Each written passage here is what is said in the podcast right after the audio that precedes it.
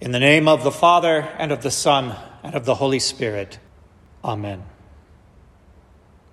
The last thing Jesus did as he died, before he said, It is finished, was to institute his church by giving Mary and John to each other. The first thing Jesus did when he appeared to his disciples after the resurrection was to give his church the authority to forgive sins. Jesus said to the disciples, If you forgive the sins of any, they are forgiven them. If you retain the sins of any, they are retained.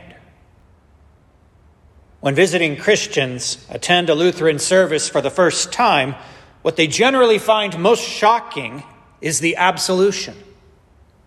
The pastor says, In the stead and by the command of my Lord Jesus Christ, I forgive you all your sins.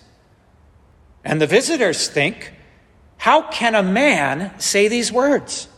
Only God can forgive sins. That statement is partly true.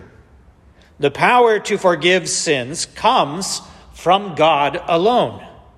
But he has given this power to his church to be exercised by her ministers. And this is no afterthought. It's not found in the fine print. As I said, it's literally the first thing that Jesus does when he appears to his disciples on Easter morning. The very first order of business is to give them the authority to open heaven to penitent sinners, that is, to forgive sins. Some people want to know why going to church is so important. Why can't I read my Bible at home? Why can't I commune with God in nature? What's wrong with listening for God's voice within my heart? And why is it necessary to gather in the same place with a bunch of other sinners, some of whom are kind of weird, every Sunday morning? Because it is here and only here that Jesus has promised to meet us and forgive our sins. If you've ever thought that the people who gather in this building are less than ideal Christians, consider the sorry gathering of disciples on Easter morning. Every one of them plagued by guilt for having abandoned Jesus. Peter is likely still weeping after his triple denial. The twelve have utterly failed to be disciples worthy of their Lord. In fact, they weren't even the twelve anymore. Judas is dead. The eleven had gathered. Oh, wait, Thomas is missing. The ten have gathered together in fear and guilt. Maybe that's why the women came up with the idea to go anoint Jesus' body. Anything to get out of the house and away from the moping disciples at this point. The ten were at their lowest point ever. They were failures as followers. They hadn't protected Jesus. They were failures as disciples, as learners. They hadn't listened to a thing Jesus had said. Otherwise, they would have been expecting the resurrection on the third day. They had failed in every way except one. On that Sunday morning, they had gathered together in the name of Jesus. Dear Christians, if you get everything else wrong, get this right. Don't be like Thomas, absent from the assembly of the saints. Be like the other ten disciples. True, they had failed big time. True, they had deserted Jesus and fled. True, they were not worthy to even be called his disciples. But even so, they were gathered together. Whether by intent or by accident, it doesn't matter. What does matter had nothing to do with the disciples and their poor behavior, and everything to do with Jesus and his promise. He said to them in Matthew chapter 18, Wherever two or three are gathered together in my name, there am I in the midst of them. The disciples had all broken their promises to Jesus, but Jesus has never yet broken any one of his promises, not to them and not to you. He told them he would be there. And so there he was, standing in their midst. Jesus wasn't about to let the matter of his death a few days before stand between him and keeping his promise to the disciples.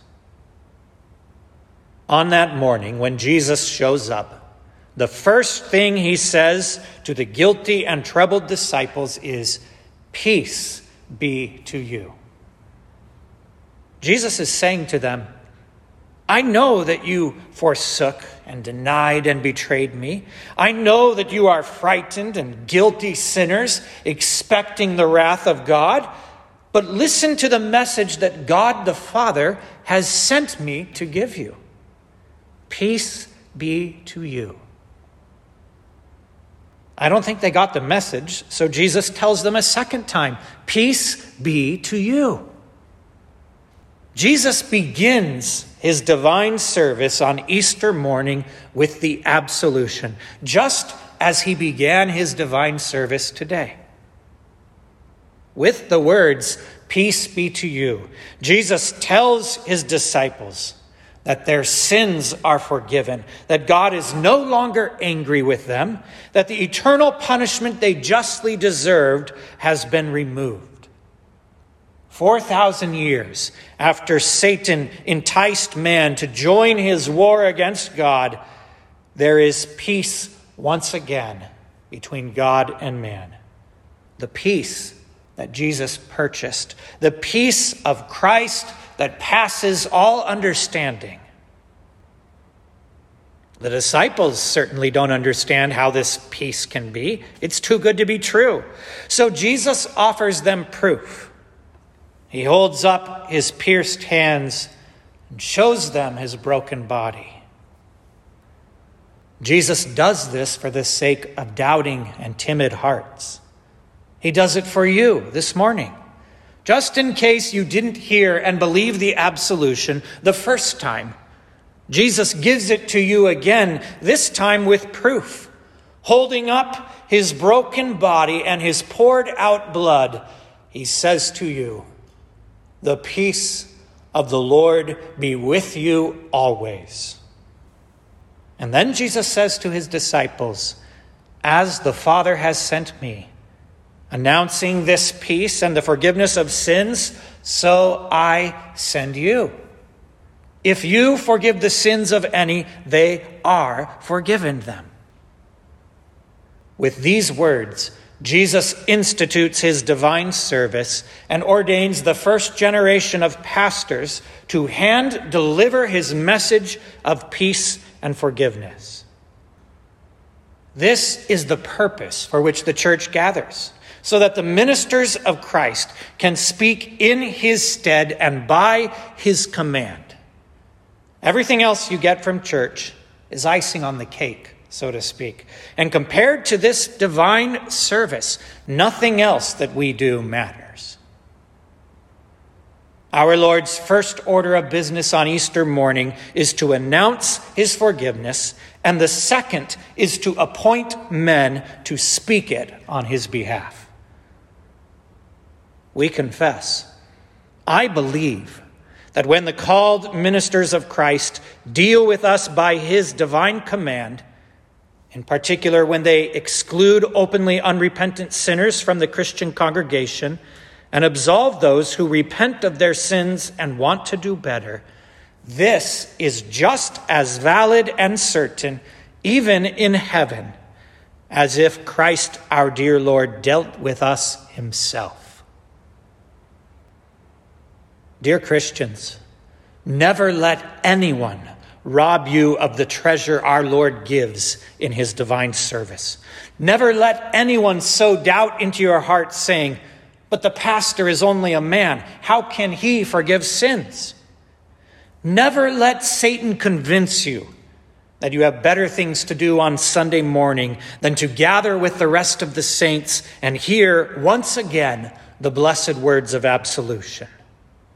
Christ Himself and not just your pastor, speaks these words to you today. The message he brings is the very same he delivered on Easter morning the body and blood you eat and drink today is the very same that Jesus held up before the eyes of his trembling disciples as proof of the new bought peace between God and man. So, just like the disciples on Easter morning, we too have gathered together in the name of our Lord Jesus. And true to his promise, he stands in our midst once again, announcing peace with God and the forgiveness of sins. In his name, amen.